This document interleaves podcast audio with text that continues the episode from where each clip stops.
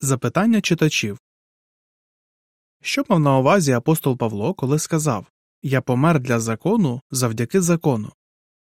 Галатів 2.19 Павло писав Я помер для закону завдяки закону, щоб ожити для Бога. Галатів 2.19 Щоб зрозуміти ці слова, згадаймо, з якою метою Павло написав свого листа до зборів у римській провінції Галатія. Деякі тамтешні християни потрапили під вплив лжевчителів.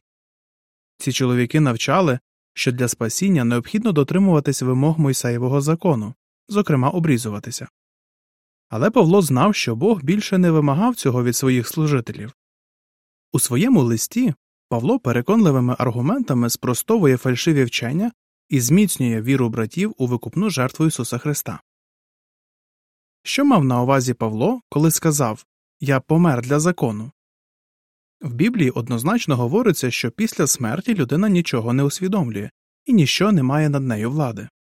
Тож Павло мав на увазі, що Мойсеїв закон більше не має над ним влади.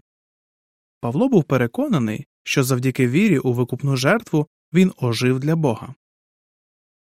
Така зміна в житті Павла відбулася завдяки закону.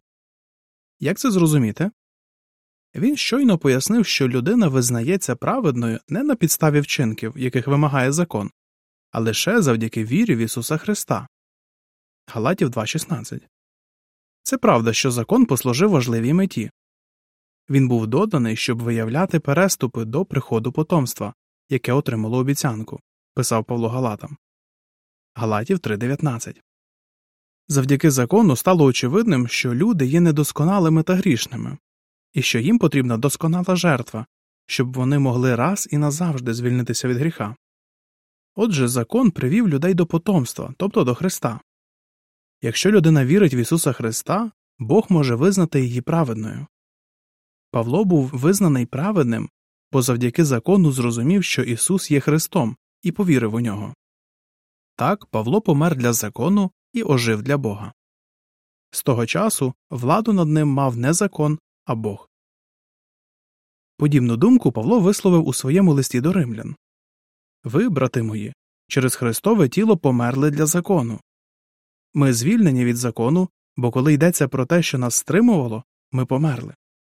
Римлян 7, 4, 6 Як видно з цих слів, а також з Галатів 2.19, Павло не говорив про смерть, на яку заслуговував як засуджений законом грішник. Він говорив про звільнення. Закон вже не мав жодної влади ані над Павлом, ані над іншими християнами, котрі, як і він, звільнилися завдяки вірі у викуп Христа. Кінець статті.